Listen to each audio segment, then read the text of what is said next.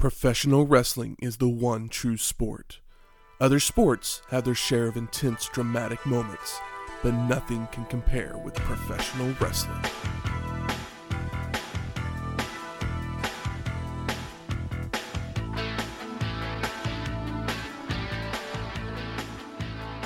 Welcome to Wrestling History X, where three friends come together to talk about the stories behind the matches.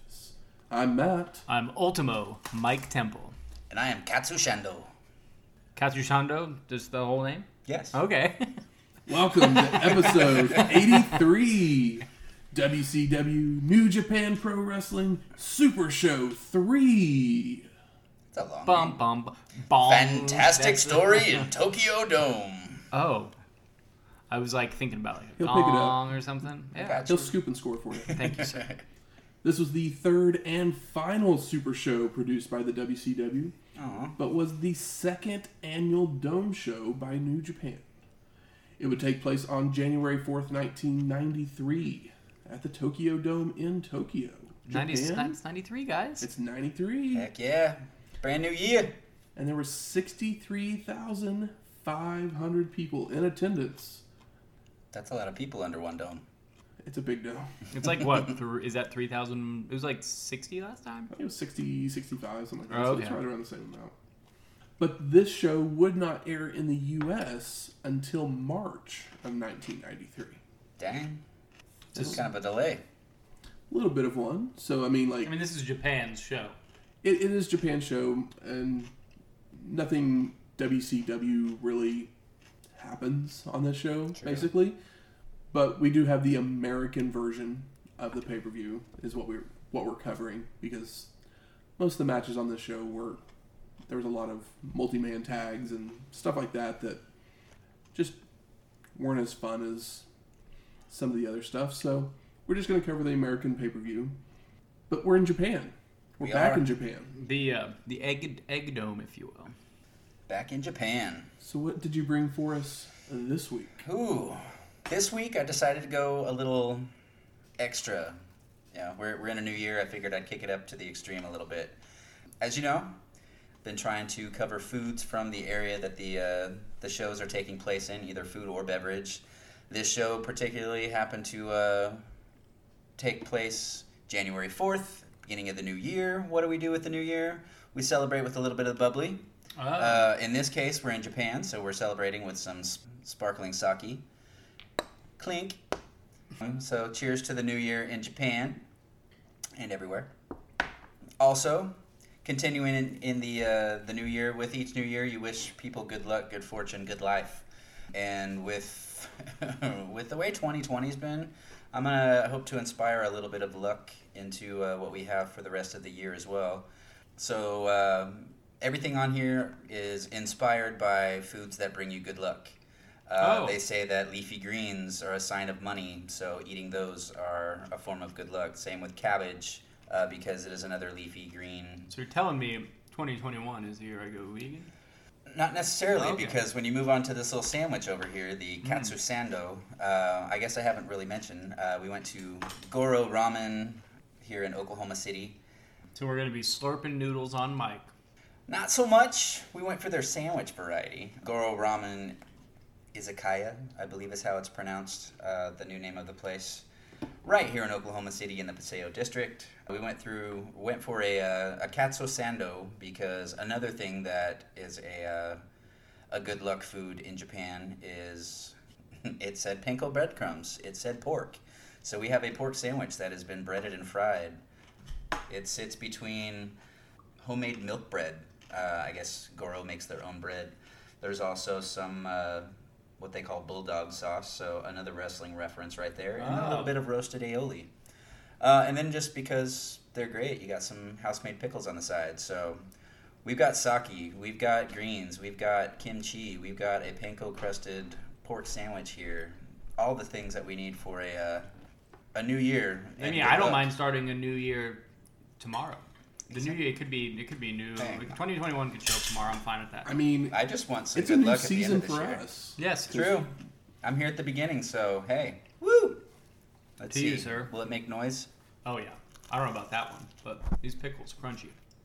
Everything makes a little noise. That sandwich was good.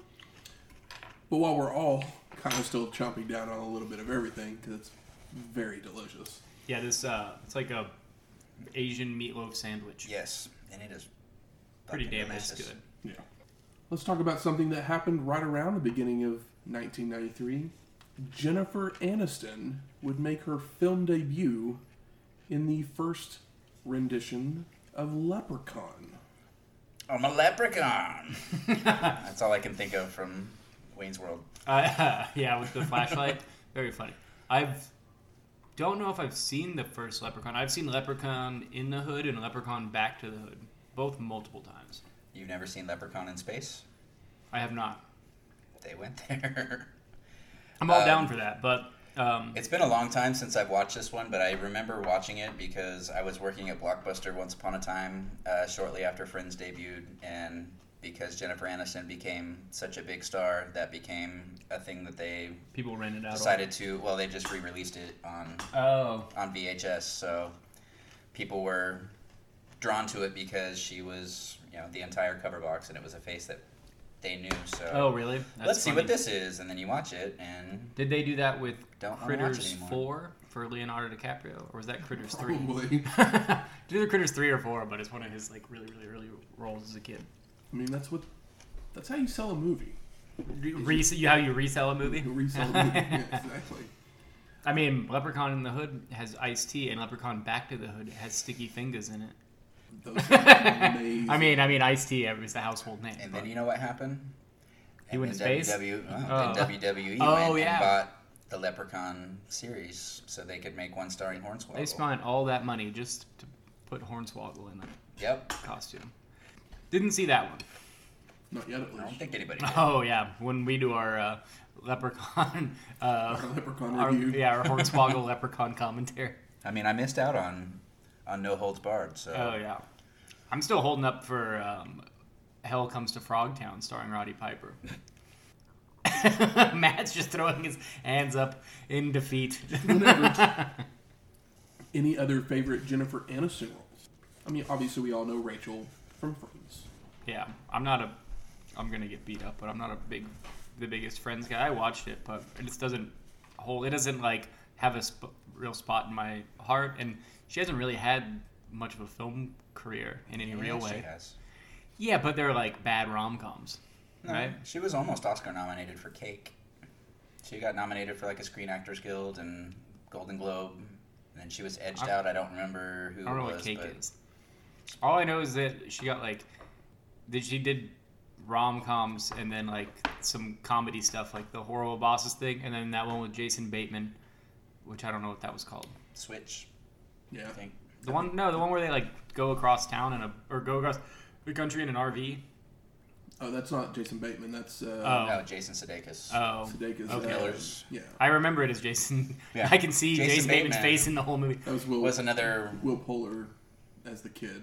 Oh yeah, because Yeah. the best scene in the movie is when the kid sings the rap part from uh, Yeah. the only good part of that not very good comedy. What are you talking about?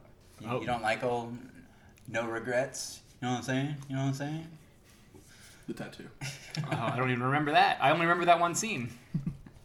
Um, Jennifer Aniston roles. I mean, most people don't remember it. There was once upon a time a short-lived Ferris Bueller's Day Off TV show. Where Oh, yeah? was- Oh yeah.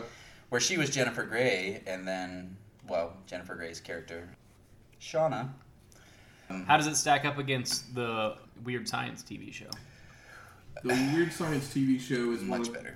the best shows ever Is it? Yeah. based on a movie. I am a huge fan of the movie Weird Science. I watch it at least once a year. It's Yeah, potentially Science- my favorite John Hughes movie. They they they held up very nicely with Weird Science. With Okay, the Ferris Bueller right. show, it I didn't even know there was a Ferris Bueller show. Yeah, most people don't because it didn't last for very long. But I just thought it was cool that I'm tr- she she played Jennifer Grey's character, and then Jennifer Grey went on to portray her best friend on Friends, or her former best friend. I feel like this is more than Jennifer Aniston deserves. Object of My Affection was another one I liked. We're missing her best movie, which is Iron Giant, of course. Oh yeah, she plays the mom. That's right. That's okay. Well, See, you turned it all that, so- turned it all around for me. Now I'm a fan. And then of course Office Space. Yes. Oh yeah. She's not even the most memorable. She's not. Office Space is so good that she's not particularly memorable in it. Exactly. But uh, that's cool that she was in Object that of my movie. affection. You've got young Jennifer Aniston and young. Well, I mean, he's still young looking, but 1996 Paul Rudd. Yeah, I don't know that one. So you mean the same? He looks exactly Oh yeah, the same. Yeah. exactly the same. It's creepy. Saw that thing the other day going around where Paul Rudd is the same age as uh, Wilford Brimley when he was in Cocoon, and granted they had to age him to look like an older man, but he still Wilford looked like Brimley an old looked man. like shit since the day he was born. Hey, Can't win them all. eat your oats, folks. Well, speaking of hopefully something that doesn't look like shit when it ages, let's talk about some wrestling. Oh hey, Turner Home Entertainment presents, and the logo for the show comes on the screen. We got like uh, you know Roman numeral three and uh, you know the rising Rising sun, sun. baby. Eric Bischoff then welcomes us to the show and runs down the card. And then we go to Tony Schiavone and Jim Ross, who are our announcers for the evening. Unfortunately, we don't get to see them kimono shopping, um, but you know, it's nice to hear their voices. Do we see them at all, actually? No, No. That's why I was curious if they were there or not. No. I don't think they were. I mean, they were that one time. I don't know if it was They- Tony, but like, I think they went the second year. yeah, that sounds right. I know there's that clip of them, you know, no. This kimono is, shopping. Which This is, is uh, the new showrunner, Mr. Bischoff. mm. The sole focus of the you know, non-ring action totally on him. Am I gonna and miss Bill Watts? Very much. This isn't really the like we can't really call this like the beginning of Eric Bischoff because he's not booking this show. True. But we do know No. we do know historically that like Watts is out and uh, Captain Captain Kendall is in. So we go to our first match Jushin Thunder Liger versus Ultimo Dragon Oh my gosh. for the IWGP Junior Heavyweight Championship. The first time I knew who Ultimo Dragon was was from, I believe, WCW versus uh, NWO Revenge. Is that the first 64 game? Because it had so many characters in it, and Ultimo Dragon was a favorite to play as. It might have been. I, I, I know it was on 64. Because I mean, I played watched a little bit of, uh, I watched like you know, Raw and WCW at the time as a kid, but that's when it was like pure trash TV era. And my cousin that had the game, because I didn't have a 64, played it all the time. He loved that game, and he wasn't even into wrestling. My other cousin was into wrestling. We watched it together, but he just loved the video game because it was so damn good. The video and game Ultimo was Dragon was a great. From what I understand, people are still like editing it and whatnot to this day, and you can probably, uh, you know, emulate it. That one and SmackDown versus Raw 2006 are probably the two most. Which one? Or was there also WrestleMania 2000, which is the same engine for 64? Right, that, that one might be played. Yeah, for- but it's basically the same game. I don't know. WWF Superstars, the old arcade game.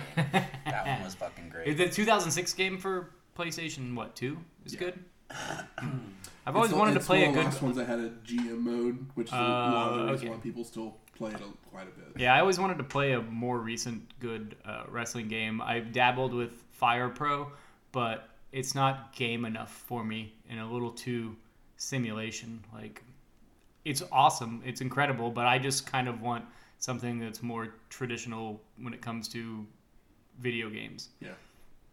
But before we go any further, mm-hmm. Ultimo Dragon is a Wrestling Observer newsletter Hall of Famer. Just with Justin Thunderluger. Yes. as, as you know, with his the guy he's about to fight. They both are, you know, Observer Hall of Famers. They, they are both, definitely. Sorry. I apologize. Liger comes out in blue. I know, we don't ever I don't think that he's done the blue a lot.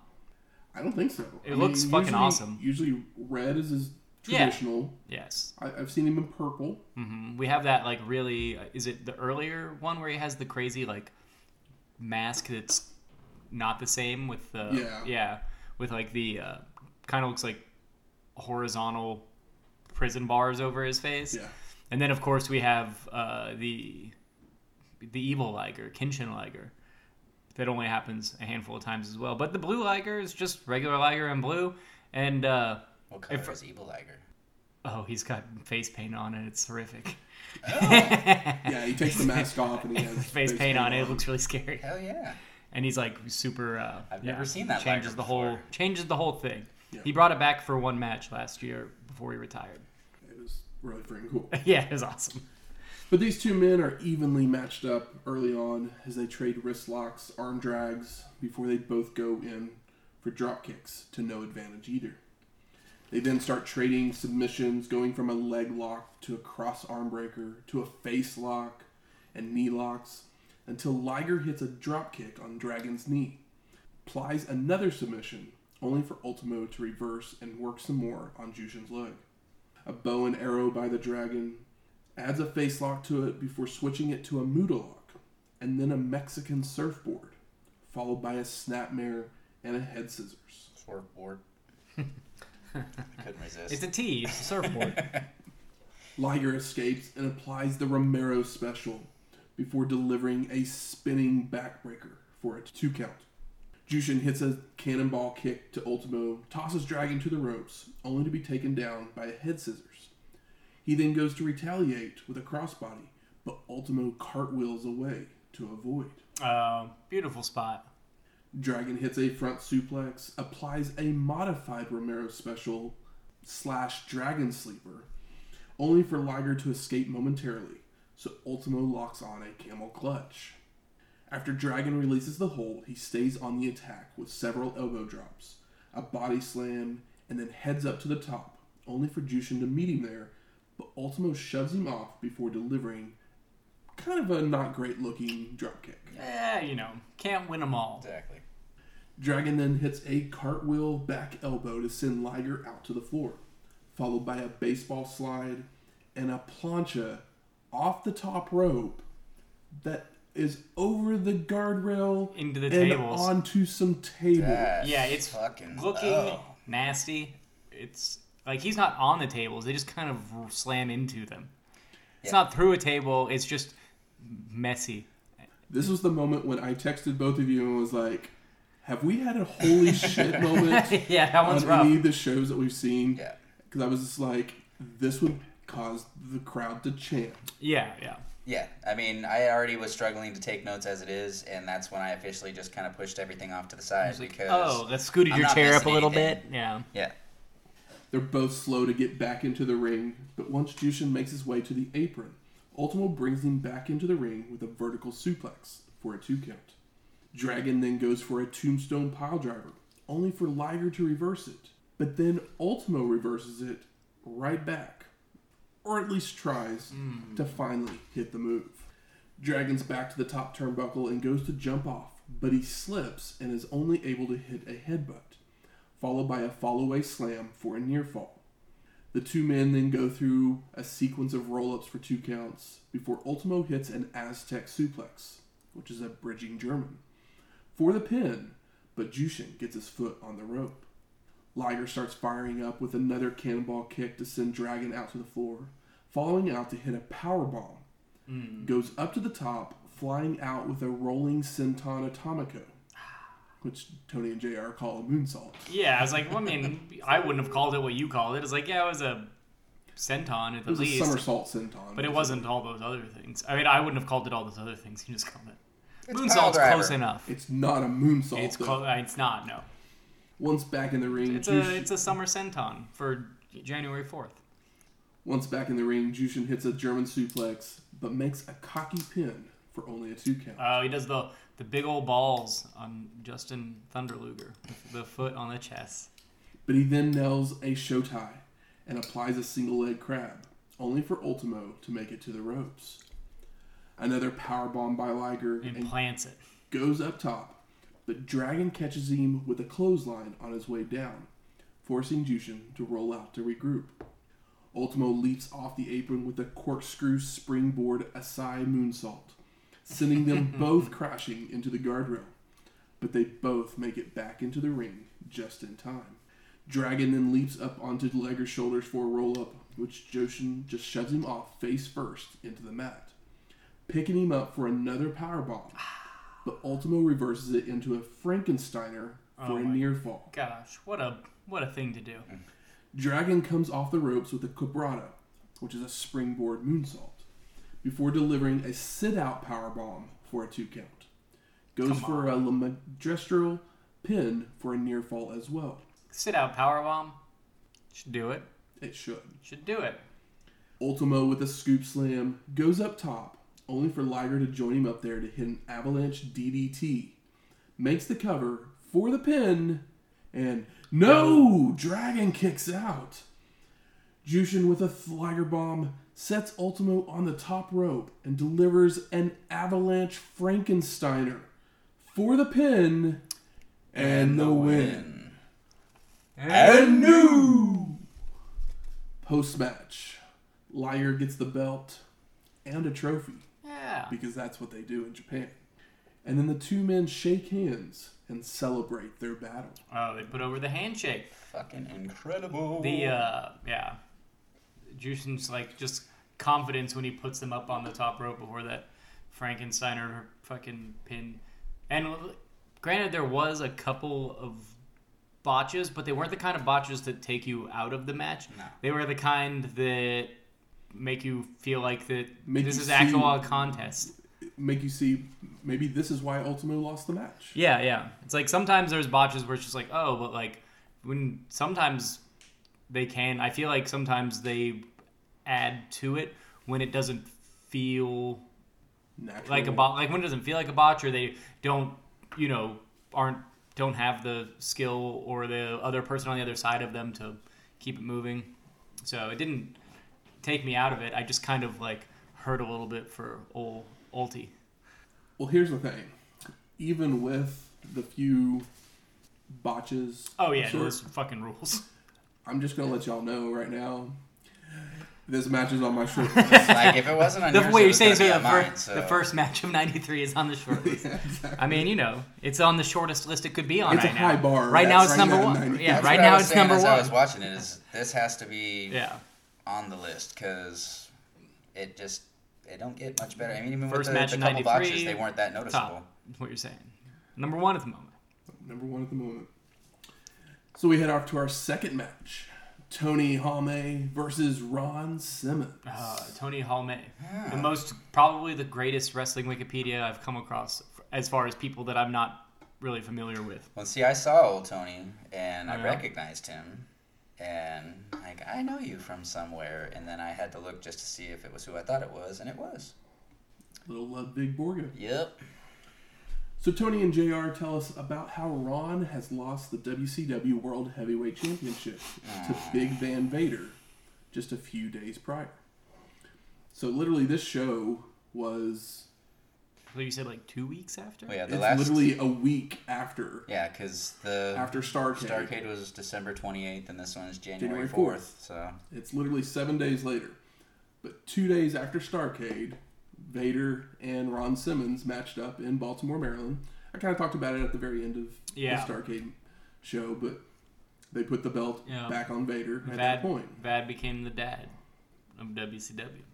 So Ron Simmons and Tony, it's an early back and forth match with no one gaining an advantage until Simmons hits a drop toe hold and then delivers multiple lariats, a back elbow, and a face plant.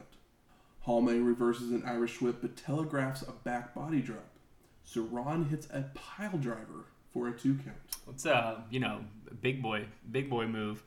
Not often do you see a telegraphed backdrop turn into a pile driver. Normally they kick him in the chest or something. Maybe a swinging neck breaker. Tony with an elbow to the gut to gain control, hitting a crossbody into the corner, a lariat, and an elbow drop for a two count. Halme continues with a sidewalk slam, some headbutts, and a spine buster for a near fall. Tony then goes for some double axe handles, but Simmons is keeping it at a distance with some kicks. So Halme ends up kicking Ron out to the floor. When Simmons gets back on the apron, he hits a shoulder block and attempts to suplex Tony out to the floor, but he's reversed and brought into the ring with a suplex from Halme. Tony, with big right hands, hits a power slam for a near fall. But then Ron hits a power slam of his own for a two count. And then he also tries multiple inside cradles for near falls as well. Halme attempts a big haymaker, which Simmons ducks and hits the spine buster for the pin and the win. Two big men matching up. Yeah, I mean to- Tony Halme is fucking huge. Yeah. Like Ron Simmons is a big fucking guy, but Tony Halme is like Brock Lesnar.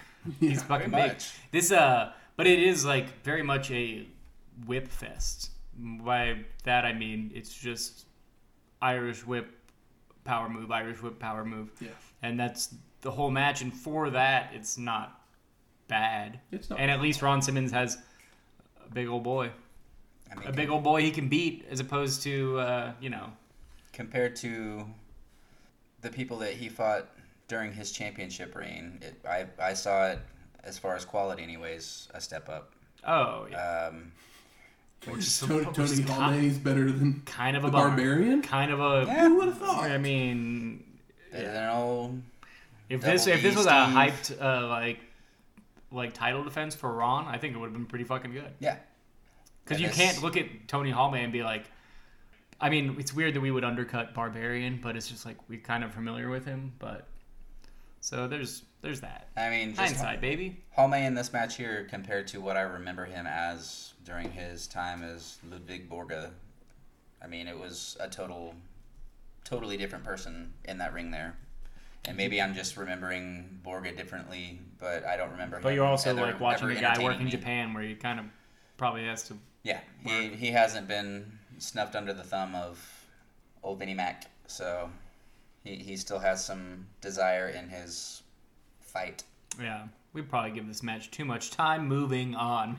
To our third match, the natural Dustin Rhodes and Scott Flash Norton versus Shinya Hashimoto and Masa Saito. Shinya Hashimoto, the thickest kick daddy. Shinya starts us off with several stiff kicks to Norton, but he just no sells them all, followed by Hashimoto going for a spinning heel kick, which Scott ducks and hits a lariat. A three point stance shoulder tackle from Flash and goes for a lariat, only for Shinya to duck, so Norton just knocks him down. Like, Also, supposedly, uh, Inoki Sai- Saito is ta- is in for Inoki, at least according to commentary. oh, did they say that? They said that yeah, Inoki was hurt, I guess. Whether it's true or not, because you know they're probably recording this in Atlanta, Georgia, after the fact. but Hashimoto with a back body drop and another spinning heel kick for a two count. And the two men start chopping away at each other, with Scott getting the best of it. Rhodes comes in to continue the attack. Shinya chops him in the throat to stop the momentum. Saito is hit with several elbows by Dustin, a vertical suplex, goes for a crossbody, but Masa ducks, sending the natural over the ropes and out to the ramp, which is very similar to their match because Masa and, and Rhodes were in a match at Super Show 2 yeah, with Dusty as Uh-huh. well. They did the same spot. but Dustin Dusty came Dusty out. came out I and, did like- all the all the bows. Dusty came over and like protected his son for a moment. hmm And this time Norton actually walks over and is like, "Let's let's stop right there." Yeah, Norton's been basically living in Japan. Yeah. and uh, Dusty or Dustin is over here. But I, yeah, it was so great to see Dusty in front of that big Japanese crowd and him soaking it up, the glory hog that he is. So once back in the ring, a chop fest breaks out between Rhodes and Saito, with Dustin getting the advantage. Flash goes for an Irish whip, which is reversed, allowing Masa to hit multiple lariats, but Norton won't go down. Saito tries for one more, but Scott catches him with multiple lariats of his own, hitting headbutts and chops until Masa ducks a punch and hits a Saito suplex. So the natural runs in to receive one as well. Shinya comes in with a kick to the gut, a vertical suplex, jumping elbow drop for a two count. But Rhodes fires up with a series of elbows, the dusty roll, and the double fisted punch mm. for a near fall of his own. A double fifth daddy. I always wanted to. I just could never get my hands to move fast Oh, enough. well, you got it. Just got to close the fist first. Norton sets Hashimoto up on the top turnbuckle, hitting a superplex, steps over him with a foot on the throat, followed by an elbow drop, a neck breaker, lariat, and a headbutt. All right, Norton, you can Yeah. kind of back off a little bit, man. You're gonna pin the man or murder him. Dustin Yes. continues. yeah, the answer is yes. Dustin continues with a big boot for a two count, more elbow drops, and then throws Shinya out of the ring to the floor, where the natural falls out to Irish whip Hashimoto into a Norton lariat. It's crazy how big Dustin is. Just like he's a big lumbering guy, but his like dexterity to where like Norton's not much taller than him, but he's bigger. But like Dustin is the is like the the bump flashy guy, and goddamn, I love Dustin Rhodes. Is what I'm saying. Rhodes drags Shinya back into the ring to hit a DDT. Scott with a power slam makes the cover, but Masa breaks it up. Flash then hits a power bomb, but again Saito breaks up the pin attempt. Irish whips Hashimoto into a corner and charges in, only for Shinya to move and hit a DDT. Crawl to his corner for the Hot tag. Masa with a series of chops, multiple Saito suplexes, and makes the cover, but Dustin breaks it up. Norton then misses a lariat, but does hit a power slam, only for Hashimoto to break up the pin. You gotta got your friend. Gotta get your friends back. The natural hits a flying clothesline, but Masa's right back to hit another Saito suplex to be able to make a tag. But Rhodes hits a drop kick on Shinya just as he comes in. I love that like the suplex that he's famous for is something that still obviously used to this day, but it's just like oh, people can just like come back and slap it on real quick and like move on, and that's how he uses it. It's not like the big finisher. It's just mm-hmm. like another. It's just a a notch in the tool belt, or you know, it's great. Dustin with the Irish whip and a charge, but Hashimoto moves, hitting several forearms and kicks. Another spinning heel kick before a near fall, followed by a lariat and a cover, only for Scott to break this one up. Masa jumps in the ring to brawl with Flash, sending him out to the floor, allowing Shinya to hit a jumping DDT for the pin, and no! Flash makes it back in time to break it up. But Hashimoto then hits an enzuigiri for the pin and the win, The flash pin, if you will. if you will. I Uh, literally will say the last like three seconds of this match is probably the only part of this match I don't like. Yeah, it's a little too quick of a finish. Just, just finish on the jumping DDT with Flash out of the ring, Yeah, it's having fine. him jump back in to break it up, And then- and then as he's being put back into the corner. Hits Yeah. the enzuigiri. The ref has time to turn around and make the count. But Norton doesn't yeah, have time doesn't. to get back in the ring to break it up again. not the best look, but you know, if that's the only complaint, mm, Exactly. Yeah. Exactly. Also, I know we've seen him a handful of times, but Masa Saito's motherfucking head is fucking huge. that's all I got. He's got a huge ass head, and uh, I feel like I've noticed it before, but when he the entrance in this match, I'm like, damn, damn, that's a big head, all head. pumpkin head. Now, one of the things I found out during this match Was that you still like Japanese wrestling? I mean, I do like Japanese wrestling. I did a deep dive on Scott Norton and realized that he was gave him some extra cool points too. He was in the movie Over the Top. Oh, is he? Yeah, is he one of the? He's one of the arm wrestlers. Nice. Because he was a pro arm wrestler that caught Sylvester Stallone's attention and got cast in the movie because of it. That's a like a TNT USA whatever like classic. I've seen that movie a bunch as a kid. Haven't watched it as an adult, but I wa- yeah, I mean, I watched that movie all the time as a kid because Yeah. growing up, I got told constantly watched it that last year. really, I is look it better like- or worse than Sidekicks? better. Okay, I've seen Sidekicks a lot, but Sidekicks is a pretty dumb movie. Sidekicks is stupid. But I mean, I watched it a lot as a kid. Over the Top is When you're a kid, you just watch things and you're like, It I actually enjoy that. has You don't look a at it and be like, that's storyline. stupid. The acting on it is, is cheesy at parts, and yeah, I mean, you gotta tune in anyways just to see old Yeah. old funk on screen. My dad was telling me he had a friend like in the probably late 70s and throughout the 80s or whatever, or at least sometime there. There was a huge, like huge in the arm wrestling scene throughout California, and I was always, I'm just like curious. I'm like, I wonder who he came across if he was like in that for like a decade plus, where he was like this big arm wrestler guy, Like- and it wasn't he wasn't like the hugest guy, I guess, but My he was oldest arm sister Vicky back in the day, wrestler. she was Oh really? arm wrestling queen. Like rules. take on some big dudes. She's in my she was the maid of honor in my sister Kelly's wedding, and two days before the wedding, or a couple days anyways, she had an arm wrestling contest and actually broke her arm. So she's in a Full in a cast in a sling. What happened? What a badass bitch that broke my arm in an arm wrestling contest.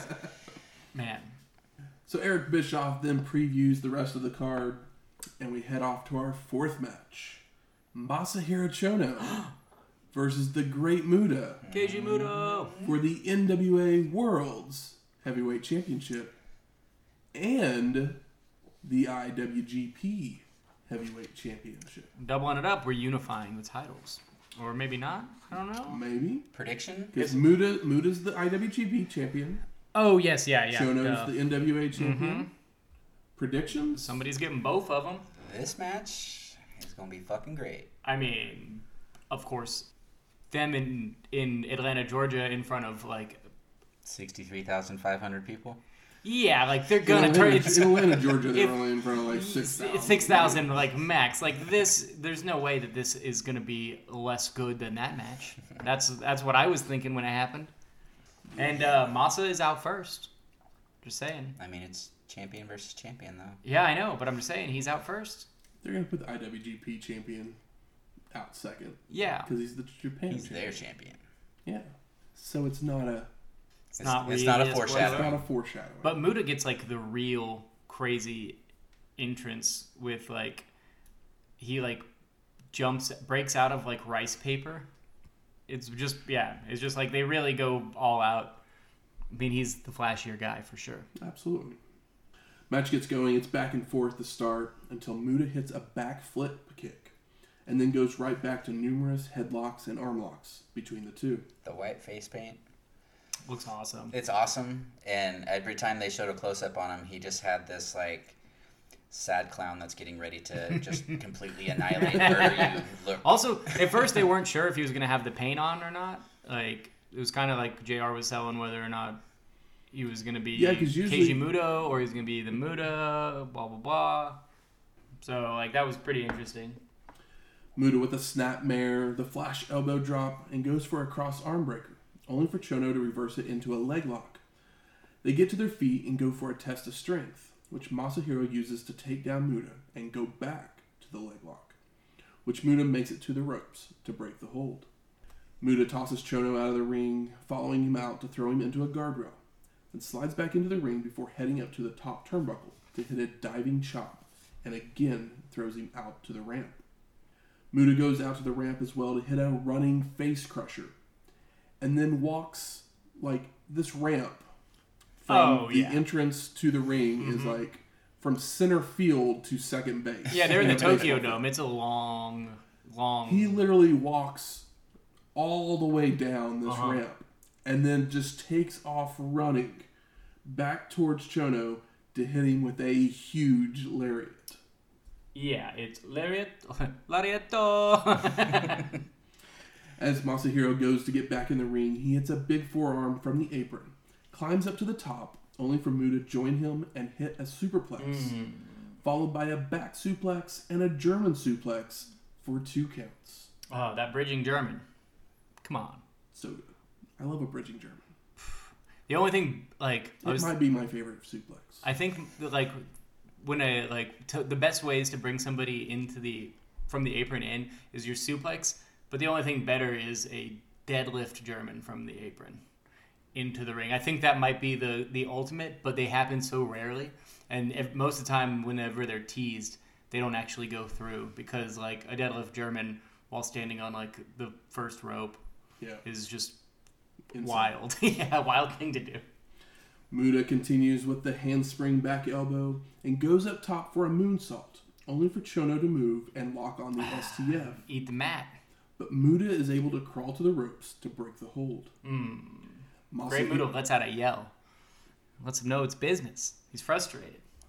Masahiro with a Yakuza kick, only for Muta to fire back with a drop kick. Go for a suplex, which Chono floats over, and applying an ab stretch into a pin for a two count.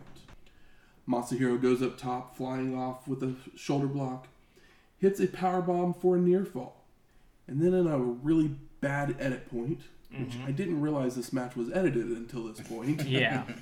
We move ahead to Muta jumping up to the top to go for a moonsault. but Chono gets his knees up. Ah, and it looks like he right into his head. Like, it's, it's a it's a rough landing for Yeah. Muta here. Masahiro then goes for a second flying shoulder block, but Muta avoids it, hits a backbreaker, and goes for the moonsault again for the pin, and no! Chono kicks out. Muta immediately jumps up Oh my gosh. and hits another moonsault for the pin and, the win. And new! I was so excited, like when Chono gets the knees up and Muta basically takes the knee to the head. I just immediately expected him to just go to the STF, and he didn't. And if he did, he would have fucking won. Shoulda, coulda, woulda. I know. That's why it's great. And then Muta wins because of the fighting spirit. Because he just got up and did it again, gambled on it. If he would have missed it, it would have been over for him. So after that like really bad edit point, I mm-hmm. like was like, okay, what else have we missed in this match? So I About actually five minutes, probably. so I went out there. Yeah, it, there's a couple of other edited out parts, which obviously they did a pretty good job of doing the edit because I didn't realize it until the end of the match. Yeah. But at one point, they kind of redid the their G1 match where, like, literally Chono would hit the Yakuza kick, mm-hmm. and then Oh my god, and then. Muta would come back with the drop kick. they took that out? yeah, they, they edited that. That's out. like what that's the thing about Japanese wrestling and why singles matches don't happen over and over again because those because of the callbacks like that. Yeah, exactly. Jesus. And we've seen all these. It's not like this is the first match we've, been covering the trilogy, man. I'm And upset. then, and then I guess early on in the match, they actually went out to the outside and they did Brawled some did bit, brawled yeah. and threw each other into the guardrails and all that stuff on the outside as well.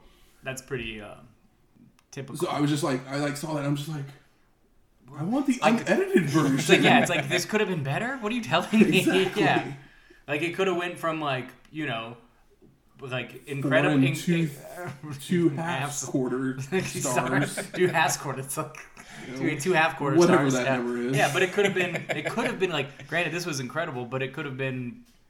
Could have been perfect if that spot, the the trade spot, the like, you know, his like Yakuza pump kicks, I would have lost it. Absolutely, absolutely. As if I already didn't watching this. Glorious. Mm-hmm. Eric Bischoff then tells us that JR and Tony were headed to the sushi bar, so he will call the next match. And I actually wrote, did they? And this was before I realized that Bischoff was the boss at this point. so I was like, did they do this as a joke to force Bischoff to say all these Japanese names? Yeah, I mean, this is a six man tag. Yeah. Also, a six man tag on match five after what we've seen. What is this doing here? Well, there's a reason. Oh, yeah. We'll get to it. I here in a know. I know you had the answers. So the fifth match, Do you want me to go do it? Nobukazu Hara, Hooray. Harai. Harai. Hooray. Mm-hmm. I'm the Eric Bischoff of this group, Yes. obviously. Yeah. Masao Orihara and Koki Kitahara Oh, killing it. versus El Samurai, Oh, you fucked that one up. Takayuki Iizuka, and Akira Nogami. Oh, yeah, you did great. Thanks. So, this is the Fantastic Story in Tokyo Dome, which was the Japanese name for this show, was basically built around War versus New Japan Pro Wrestling. War being a promotion War that I don't being know. much another Japanese promotion, Mm-hmm. then known as Wrestle and Romance, but is now better known as Wrestle Association R. But it's still actually around. I, Okay, I I don't know anything about this promotion. But it was formed by Genichiro Tenryu. Oh, It's Tenryu's uh, promotion that he, does. So this is one of the matches that was on the show. There's some other matches we're not going to cover, but like Tenryu faced off versus Riki Choshu, I believe. oh, well, that sounds nice. Would have probably been a fun match, Yeah, yeah, but it wasn't on the American version. So, yeah, oh, yeah.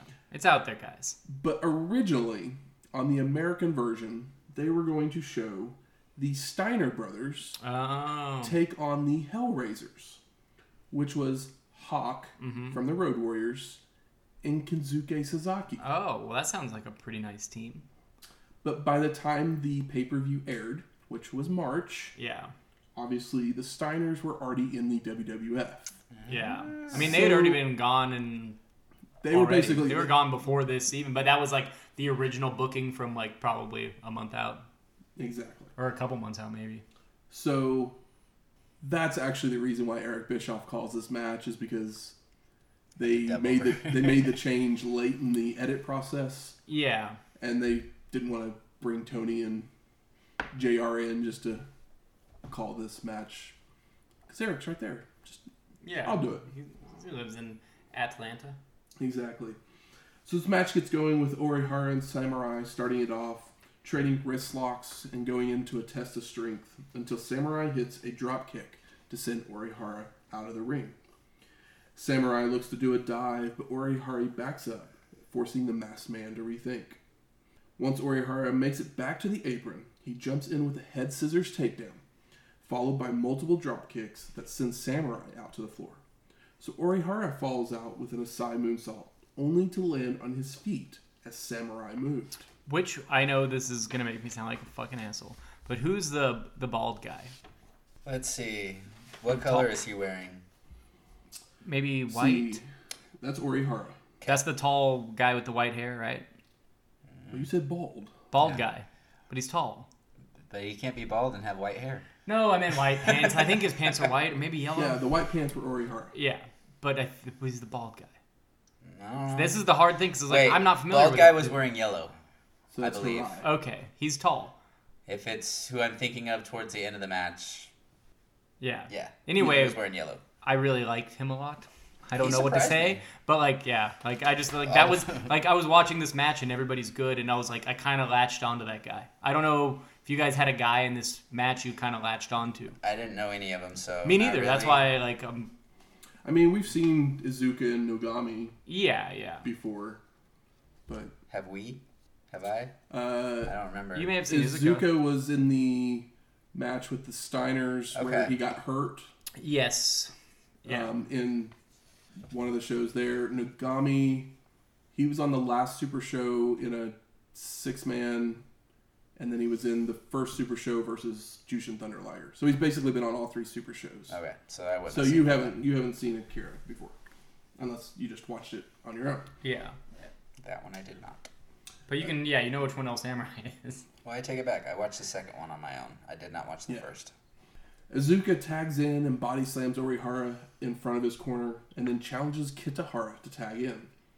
The two lock up with no one gaining an advantage until Azuka attempts a key lock, but Kitahara makes it to his corner to tag in Orihara. Iizuka takes Orihara to his corner with chops, and Nogami comes in to start working on his leg, hitting a scoop slam and a top rope knee drop on the injured leg. The New Japan contingent continue to work the leg with a knee lock and multiple single leg crabs until Kitahara runs in to break up the hold. All six men start brawling in the ring and things get settled back down. Only for Samurai to hit a body slam, a leg drop, and then goes for a drop kick. But Orihara avoids and makes the tag. Harai then hits multiple drop kicks on Samurai and a vertical suplex for a two count. Azuka comes back in with a drop kick on Harai and a sidewalk slam for a near fall. Hits a snapmare and applies the scorpion deathlock. But Orihara comes in to break it up with several kicks. Azuka with a vertical suplex on Harai. Nogami comes in with a missile drop kick, a scoop slam, and a leg drop for a two count. Nogami then telegraphs a back body drop after an Irish whip, allowing Harai to kick him and make the tag, bringing in Orihara to hit a drop kick, knocking him to his corner. Samurai comes in with a pile driver on Orihara and sets him on the top rope, climbing up to hit a superplex, followed by a tombstone pile driver. He then goes up to the top rope to hit a diving headbutt for a near fall. I'm like, superplex, tombstone pile driver, and a diving headbutt. I'm like, Yeah, yeah, yeah, yeah, yeah. Just like also uh, leave leave something later for the in the show for people to do. And it's a six man tag, guys. Samurai hits another pile driver, only for Kitahara to break up the cover. So Samurai starts going after him, which allows Harai to tag into and hit a dropkick. Goes for a second one, but Samurai avoids it and hits a body slam before making a tag. Nogami then comes in with a Musasabi press, which is a diving splash, for the pin and no, Orihara breaks it up. Nogami with a drop kick to Kitahara tries for a second, but Kitahara avoids and begins to, to deliver multiple stiff kicks and a German suplex for a two count. Kitahara tries for a suplex, but Nogami floats over, hitting an enzuigiri and tags in Azuka, who proceeds to have a dropkick party on everyone, only for Kitahara to make it back to his feet to knock Azuka down with a kick, a body slam. Then both Harai and Orihara come in with assisted top rope sentons. That's heavy shit. Mm-hmm. Orihara is then hit with a power bomb by Azuka, who makes the cover, only to be broken up by Harai. Azuka then goes to pick up Orihara, but he is out. Okay, so that's the one that got knocked out. He legitimately got knocked out by Yeah. the power bomb. Yeah, that no that good. scared the hell out of me when they went to pi move him and he was just He like was completely limp. Like, yeah. Oh shit! Is well, this guy like a lot of these war guys went on to do a little bit more uh, intense wrestling. never, never Matter having fact- seen the majority of these guys fighting? I didn't know if that was something his character Did, did. And yeah. then when I see them, you know, hitting him or stopping him while he was down and he's not budging whatsoever, it's like, oh no, this dude's out. Yeah. So Kitahara comes in to throw Iizuka out of the ring. Everyone starts brawling when Nogami tosses Kitahara out, while Iizuka has made his way back into the ring for the pin and, And the, win. win. I hope Orihara I hope. was okay. This six man is fucking great. It's pretty brutal and it's really like I was like, okay, a six man tag. All right. But this isn't just like your undercard six man tag. Like this is fucking wild shit. yeah. There's a lot of shit and it's all wild shit. Yeah. And it's like I mean, really fucking good. Everybody's interesting. There's not really any like crazy in a cage and let botches. the war games begin. Yeah, like this is this is really really good. But it was. I couldn't. I wasn't. How am I gonna take notes? I don't. e- I had a hard time remembering which guy I liked. Mm-hmm. Well, then I had to back up too because, it's like, did that dude seriously just get knocked out? What the hell happened? I swore he was just moving like two seconds ago. Yeah. Oh, okay, power bomb. So we're headed off to our sixth match Sting versus Hiroshi Hase. Handshakes begin things. Sting hits a shoulder block, picks Hase up over his head, pressing him multiple times before dumping him with a military press slam. Big old handful of junk the entire time. like camera was right there. Like, Oh, yeah. "Damn, there's no way around it Yep, You just gotta grab Then all Sting. of it. Yeah, Sting really gets the the big old entrance, and Hase comes out in his Letterman jacket because he's the master professor.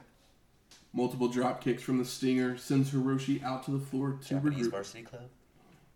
Oh yeah, that's what that's what, that's what that was my thought. I was like, oh, like Rick, why don't you just stay in Japan, hang out with Hase? Scott, Scott will be fine on his own, I promise. Back in, they collide into each other with neither going down. They then both go for drop kicks and both are down. Hase with a body slam applies a single leg crab and he changes it into a Muta lock and then a scorpion death lock, only for Sting to punch his way out of it. Hiroshi keeps working on the Stinger's legs with kicks, more crab holds, and a knee breaker. The Sting fights back with a vertical suplex, only for Hase to come right back with a Russian leg sweep, a rubber band slam, a throat thrust, and a neck breaker for a two count. Hiroshi continues with a stalling pile driver and goes up to the top to hit a knee drop for a near fall before applying a sleeper, but the ref forces him to break it as his arm had slipped under the chin as it was more of a choke. Hase drags the stinger out to the floor, elbowing him across the neck multiple times, rolling him back in before hitting several Uranages for a two count. Bridging German suplex for a near fall by Hiroshi and goes for the dragon sleeper, but Sting blocks it, takes them both out of the ring with his momentum. Aren't you so proud of how Sting has evolved in our like? It's like oh, just how he well he's taken to wrestling. I'm just saying, like the longer we get go on, it's like oh, Sting's not just this guy. It's like he's he's guy. he might not be the guy to lead the match, but he's there. He's there all the time. Like Absolutely. he's got the the like fortitude and he's just in the match. He's a, he's a wrestler. He's not the ultimate warrior. And I gotta say, having only seen Hase in two matches, maybe. Something stood out about him in this one, and I could only describe it as like a Guerrero effect. Mm. He was very much, and it, I know a lot of it had to do with the look that he had, but something about him, all I kept seeing while I was watching it was Eddie Guerrero, which was Yeah. I thought was great. I didn't know if there had ever been any comparisons between the two, or if they had even wrestled each other at I one mean- point back at that time, but. There was just a lot of similarities that I was seeing as I was watching him. Probably not at this point because Hase's moved up to heavyweight. Yeah. So, if, I mean, they may have done some like multi-man tag matches. Yeah. When Eddie was there. But um, the like one thing that I found really weird about this match is Jr. brings up Chris Benoit, who we have yet to see wrestle. So it's like, why? Like, what is he bringing up Chris Benoit for? How does he know who that is? How do we know who that is? Who is he? No, I mean like in this in in kayfabe. Oh, I mean, we all know who the fuck Chris, Chris Benoit is, but just like in kayfabe at this point in time, I mean, he was known back then. we haven't seen him he- once. I think he may be in Super Brawl three. Oh, okay. So since this was released in March, but Yeah. we're watching it when it actually happened, Yeah. he may have showed up. Yeah. And obviously, he probably partied in Japan a little bit before then. Oh, Anyway. he definitely partied in Japan. yeah, The old, what was his name there? Pegasus Kid? or- Pegasus Pegasus Kid, Kid. Yeah, yeah. and what was Jer- Jericho's had a Jericho had a mask, and Um, I can't remember. it's all good. I know Eddie was Black Tiger. Yeah, Eddie's Black Tiger, Pegasus Kid, and uh, Corazon de Leon, Lionheart, Lion Do, Super Light, Super Liger. I think is. I think it is Super Liger. Yeah, Super. Super Liger. But was he? I guess it would have been really undercard because it's not even on his Wikipedia. It's like Independent Oh, Circuits in '91, and then like some Lucha stuff, and then Smoky Mountain in '94. Back when he was the Thrill Seekers. Chris Jericho and Lance Storm. I love some Thrill Seekers. Canadian Party. Out on the floor, the Stinger hits a body slam, a remember rubber band slam on the guardrail before rolling him back into the ring. Uh, Is it Is rubber it a, band? is Is it a rubber band slam is on the guardrail? ceiling. It's like, ooh, it sounds like a crime. Is what it is. Sting goes up to the top, coming off with a crossbody. But Hase was too far away, so he went straight into Hiroshi's knees, That looked painful. and both God. men are down. Hmm. They do it different in Japan. Stang. Hase's up first, going to town with chops in the corner, but the Stinger begins to fire up, hitting a back elbow and multiple face crushers for a two count. Sting's feeling the spirit. He's in Japan. It's full of sushi and sake. Maybe hit Ribera. He's got the jacket. Just give him the spirit. Sting goes for a Canadian backbreaker, only for Hiroshi to worm his way out, taking the Stinger over with a back body drop. But Sting bridges out, but Hase reverses it to try for a backslide pin. But the Stinger kicks off the ropes, runs to the corner, and jumps off backwards to take down Hiroshi for a near fall. He does the crawl up, the crawl up flip out when you yeah. It's like almost total Jeff Hardy throwing himself backwards. or Coffin Kofi. drop Yeah. type move. A bridging German suplex by Sting for a two count. Goes for a lariat, but Hase ducks and reverses it into an O'Connor roll for a near fall. The Stinger comes back with a lariat, goes for a second one, but Hiroshi catches him, looking for another Uranage, but Sting reverses it into a jumping DDT. Oh my gosh. Sting then with a body slam goes up top to hit a diving splash for the pin and the win. And we don't get to say and new, but it's the last match. This could not have been truly the last match on the show. And that's No, the it, last was, it, was, it was a mid card match. At Yeah, best. yeah. Uh, great match. I mean, Oh. I mean, incredible Yeah, It was match. a great match. Yeah. So Eric Bischoff thanks everyone for joining before saying his goodbyes. And I ask you, gentlemen, what are your overall thoughts of WCW New Japan Super Show 3? It rocks. Yes. I mean, you know, it nothing sucks. It's all good and it's also shorter. It's like, oh, well, the WCW cut some stuff out. Not that those other things weren't potentially better, but any show that you can give to me in 2 hours that doesn't have any like truly bad matches on it is great. Oh yeah. Most wrestling pay-per-views are too long. I mean, to today's standards, you've got almost two hours. That gives you maybe three matches if Yeah. you're lucky. you can't complain about this kind of this quality of wrestling in this amount of time. It's I mean, just like it's not. impossible. We've Absolutely got not. six matches here, and it's at the point right now where They're all worth a, they're all worth watching. Most of them are worth like a true rewatch, and some of them it's like, well, I was if I'm gonna throw the show on, I'm not gonna skip it. That'd Even be- Hallman and Rhodes, or and not Rhodes and Simmons, not. But it's better than Death and Simmons. We just mean, watched. I literally, I kept trying to think of what to say about the show, and I just kept coming back to the word consistent. Yeah, this is wrestling. Like This is what wrestling can be. obviously the highs are Ultimo and Liger, Liger. Muto, Muto But- Chono. you know, and the lows are Halme and Simmons, which was still a still a fine good match. match. Yeah, yeah, it was still one of the best two- Simmons matches we've seen. I would definitely say it's one of the best Simmons matches we've seen. Yeah, absolutely. and uh, like and it's probably the least good match. Like the six man is so entertaining that but it's also like there's no real stakes. So but it's so it's so entertaining that i don't know that i would put it below the Halme I mean, I think the only thing that anyone could ever complain about this show is that there are some botches at places, yeah but that's in, including you know, including someone being knocked out. yeah yeah, So I mean, there are. But that adds to the reality of the show. it does. I mean of course we don't want anybody to get hurt but you know the the botches but like getting knocked out. There i've heard sean waltman talk about there was a spot that he used to take all the time and he just knew every time that he had that match that was the spot where he got knocked out and it was just no big deal. He was like oh that's just what happened. Like you know it was just like the spot where I, it took me a second to come to. And he's like in hindsight that's probably why i can't speak words very well. But you know like he's not the only guy that did that Absolutely you know what i mean so Shane, did you have anything else to add on overall thoughts? 'Cause, I mean, you were just kind of agreeing with everyone else. I mean, yeah, I uh, it's hard being my my Hard first super show to watch and discuss. I mean, I told you before I sat down to to talk about it that you know it kicked off so strongly that I had to put my pen and, and paper down, aside yeah. and just watch because Sometimes I I, wish I was gonna miss better at that. I feel bad if I don't take notes. Yeah, like, I- oh, what am I doing here? I didn't have a lot to contribute as far as dialogue during the show, It's but like if you can soak it in, yeah, it it was that good that I had to just stop myself from distracting myself and just watch and let it all soak in. Because I mean the that's when wrestling's the best. the fucking Liger Dragon match, amazing.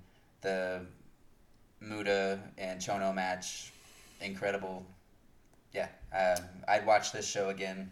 The question is, Easily. is that the best Muta Chono, or is it not the best because we didn't get the whole match? That's a hard call. I feel like it could have. I feel like it, it was potentially the I best, I didn't but I don't know that I can like call it the G- best. I like the G1 Climax match better, Yeah, but if We we, had, had- had the edited out stuff, I feel like this match would have been. Yeah, it would have And been the see, I was. I didn't even I think notice I might really. have liked that match better than Ultimo and Liger if the, the Oh. stuff had been in the match. If they would have just returned the to the kick spot, like Yeah. it would have made everything else would have heightened everything. And I was already like super high on all of it. And see, I didn't notice. I mean, yeah, there was some some editing stuff, but I honestly didn't even really pay attention to it until the one that was obvious. Yeah. yeah, Um, yeah, I didn't notice it I until mean, that li- one. either. literally, that, And I was that's like- the only reason I Yeah. even realized it was edited because, like, it was just obvious. Like, Chono hits a Chono hits a move, and then all of a sudden, uh, Muta's jumping up to the top rope to hit a moonsault. I'm just like, This is not the reality. Yeah, that that's a horrible no sell if that's what we're doing. No, I mean the yeah. If I don't do don't do me like the that, guys. adrenaline rush that that What match is- gave me, I forgive them for What the, is this? the A Seth Rollins editing. match? Good. Where, where's the smart marks at? All right. Fuck you. I think it's time we smart it up. So, what are some of the best moments? Jumping over the guardrail That and was- onto the tables. Yeah, that was They had a couple Fucking spots Holy in that match. Holy shit! oh They, yeah. they had a couple spots in that match where they went over the, the railing and yeah. there was a bunch of flashy, flashy shit in that six man that I can't even like process because there was so much. I mean, we talked about it just a minute ago, Yeah. but like literally, the dude hits a superplex, a tombstone pile driver, and then Falling headbutt, I believe. and then a Yeah. falling diving headbutt. yeah, and it's only a two count. It's just like that should be a finishing move for most in most matches. Yeah.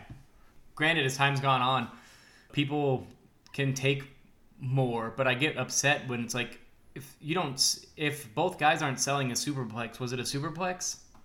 I don't think that it was. Nah. And that's when I like get annoyed where it's like, "Oh, you're not telling a story, everybody's just getting their shit in." Which is why I like Japanese wrestling, specifically like this style of the, you know, King's Road, whatever you call it. There's different. There's all these different like names they give like this style Yeah. of Japanese wrestling, but it's like if you DDT somebody, you DDT somebody. Like it, it means something, and uh, even now in 2020, a DDT doesn't mean as much. But you know, two DDTs probably put you away. But at this point in Japanese wrestling, a finisher, most finishers, it takes two to put the guy away. Yeah. So it's like, uh, like I can see it's like they kind of had to evolve with the times, but at the same time, you're not, you know, superplexing somebody and then immediately getting up to Falcon Arrow or whatever that was that Scott. No I, I immediately thought of Seth Rollins because of what he of what Seth Rollins did to Rey Mysterio's kid because I did watch that movie, but he like did his superplex, no sold it, and then like picked the kid up for whatever his fucking special is, and I was Oh, like, yeah. "That's you needed to do that too." like, and I was like, That's part like, of his regular I know, move set now. It's it just- used to be a, a special thing that was brought out, but yeah. I don't want to talk about it. I need about my, I need my, I know I don't either, but it was just like the example that I, another 28. it was the example that I had in my head. It's just like I just need the stuff to to mean stuff, Mm. and it, sometimes it's a little much, like in your six man tag. But obviously, the people that did that were not the New Japan side; they were the other side. They're trying to get over. They're the smaller Absolutely. company. Anything else for me? I mean, I could go on and on and on about almost every single match on here. So, I mean, just just watch the damn thing. yeah. agreed? Yeah. Do you like what? Do you have a Stone Cold favorite, or is it a tie, or is it a triple threat? no, the Ultimo Liger. Liger match because Yeah. it's it's on the short list, so it's definitely Yeah. my favorite. The Muta Chono could have trumped Yeah, it with the put- five minutes. Put the five minutes back in, And then, like- my favorite. This Sting Hase, one of the best Sting matches that hasn't been a Ric Flair match. Yeah, Or I mean, I'm high, I'm still high on that Vader match, but I mean, I think his chemistry with Vader is great. Don't get yeah, me wrong. yeah. Maybe that's what it is. it's all chemistry. He has guys. great chemistry with this, with with Hase. Hase reminds me of Eddie Guerrero. Sting had great chemistry with Ric Flair. Also, Eddie Guerrero did too. It's just it's coming full circle before the Some, circle yeah, even starts. some people click, and some people are in it to service the match and not themselves. How about most disappointing? I guess after in hindsight, and only in hindsight, it a, a spot that you just named that would have blown that match potentially through the roof for me was missing and cut from the show. Yeah, You talking the Steiner? Like I would have liked to y- no the uh, No, the, the- five minutes the of five just the five minutes. yeah I would say the disappointing thing for me was the Steiner and the Hellraisers because I would have liked to have watched Hawk. we could have watched it, but I'm gonna tell you right now, it ends in a double count out. yeah So it's kind of a lame finish. So I was just like, I don't. yeah. But to- That like seems yeah, dumb. there's no no nothing really low. Like I kind of want to go back and watch like the Fujinami match because I'm not super familiar with them, and it's like oh, okay, well that's an important guy. And then there's a Tenryu Choshu match. There's no way I don't want to see that. That was the I think the last. last. definitely match could the have watched more matches from Yeah, yeah. from the show. I was happy with the the selection that we had here. so Yes, definitely. no It makes what, what we what we watched made sense. But as far as what we watched, I'm not disappointed in any of this. How could I be? I mean, I, I mentioned it basically right after the match ended. Probably the most disappointing moment for me is the ending of the Rhodes Norton Hashimoto Yeah, Saito match because it's like Sai- Yeah. Shinya hits the jumping DDT, and then there's that whole like Norton, Extra thing. Norton breaking up the pin, but then like he's literally standing in his corner while the pin happens right in front of him. And it's just like It's like mm, that's not how tag team wrestling works. like Or yeah, supposed to work. it's not. Exactly. Yeah, it's like you you broke the match. The match was great, and then you just kind of gave it a little bit of a sour ending. Exactly. How about best performer of the night? That's tough. You can pick it out of a hat. It's Liger for me. That's tough. Go, I'll go. I'll go Liger. Why not? I mean, like, what else? I could say Liger. I could say Hase. You could Uh, say lots of people. Yeah, the Yeah, show. that's I'm torn because I mean, Liger was awesome. Dragon was awesome. I'd say Muta. Muta was yeah. fucking great. Hase and his, I don't know, making me see Eddie Guerrero as he's wrestling. That was awesome. But I mean, you know, Liger starts it off hot, and you're like, okay, well, we're here. Like, I'm so glad the show didn't start with Simmons Halme. Not that it was bad, but it's just like, let's go, and Yeah. it fucking goes. Yeah, I can't pick a, I can't pick a favorite on that. Yeah, jury's out. That's a good thing. Yeah. That's a good thing. That's I'm, a gonna not. give, I'm gonna give a shout out to Bischoff for calling all those Japanese names. He he honestly Bischoff was really energetic and did a pretty good job. He, he was. I agree. How about most surprising? Anything surprising on this show? I'm, I was kind That of they surprised. edited out five minutes of a match that I wanted I to watch wasn't the sure whole that. Surprising? I wasn't sure that Sting was gonna win, but it was also it's like well That it too. is it is the it is it's in Japan, but it is a WCW. Like they can't give over like their biggest guy and have him lose. I was kind of surprised they unified the two belts, the NWA and Oh, the yeah. IWGP title. Because I mean, spoiler alert, they're not unified for a long, long time. No. Yeah, Because the NWA belt ends up back in WCW very soon. yeah, and as as it should. Yeah. Like you know, do it's a big problem when you put two belts on somebody and one of them's not a tag title.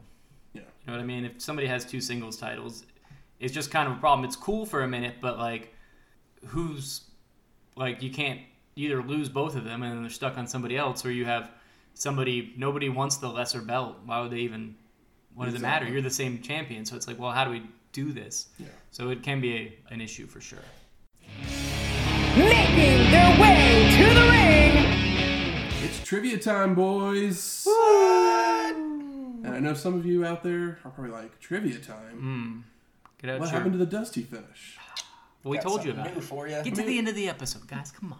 We mentioned the last over our I know we ramble sometimes. clip show episodes, but just so you know as well, we're setting the dusty finish aside for for a little bit. bit, and we're gonna have a little fun. We're gonna have a trivia competition between Michael and Shane, Mm. with the loser having to sing a wrestler theme song Of the winners of the choosing. winner's choosing. Exactly.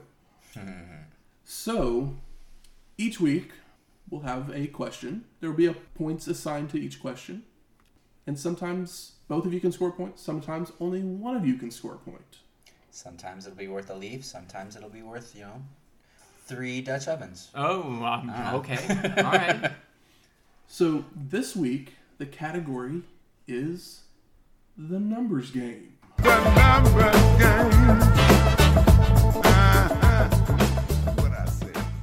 This week I'm going to ask you to write your answer down on a piece of paper so you can't cheat basically off of each other. Okay. This week, only one person will score points, Oh my gosh. and it's worth five points. Five points. And we're going to use Price's Right rules on this question. So, closest to Without the going number over? without going over. If both of you go over, then it's whoever's closest. You know what I think about when I think about the prices right? Getting my teeth, wrong. my no, getting my teeth cleaned. Every time I went to the dentist as a kid, it seemed like the Price is Right was on the television in the corner. They're just like listening to the Price is Right while they're cleaning my teeth.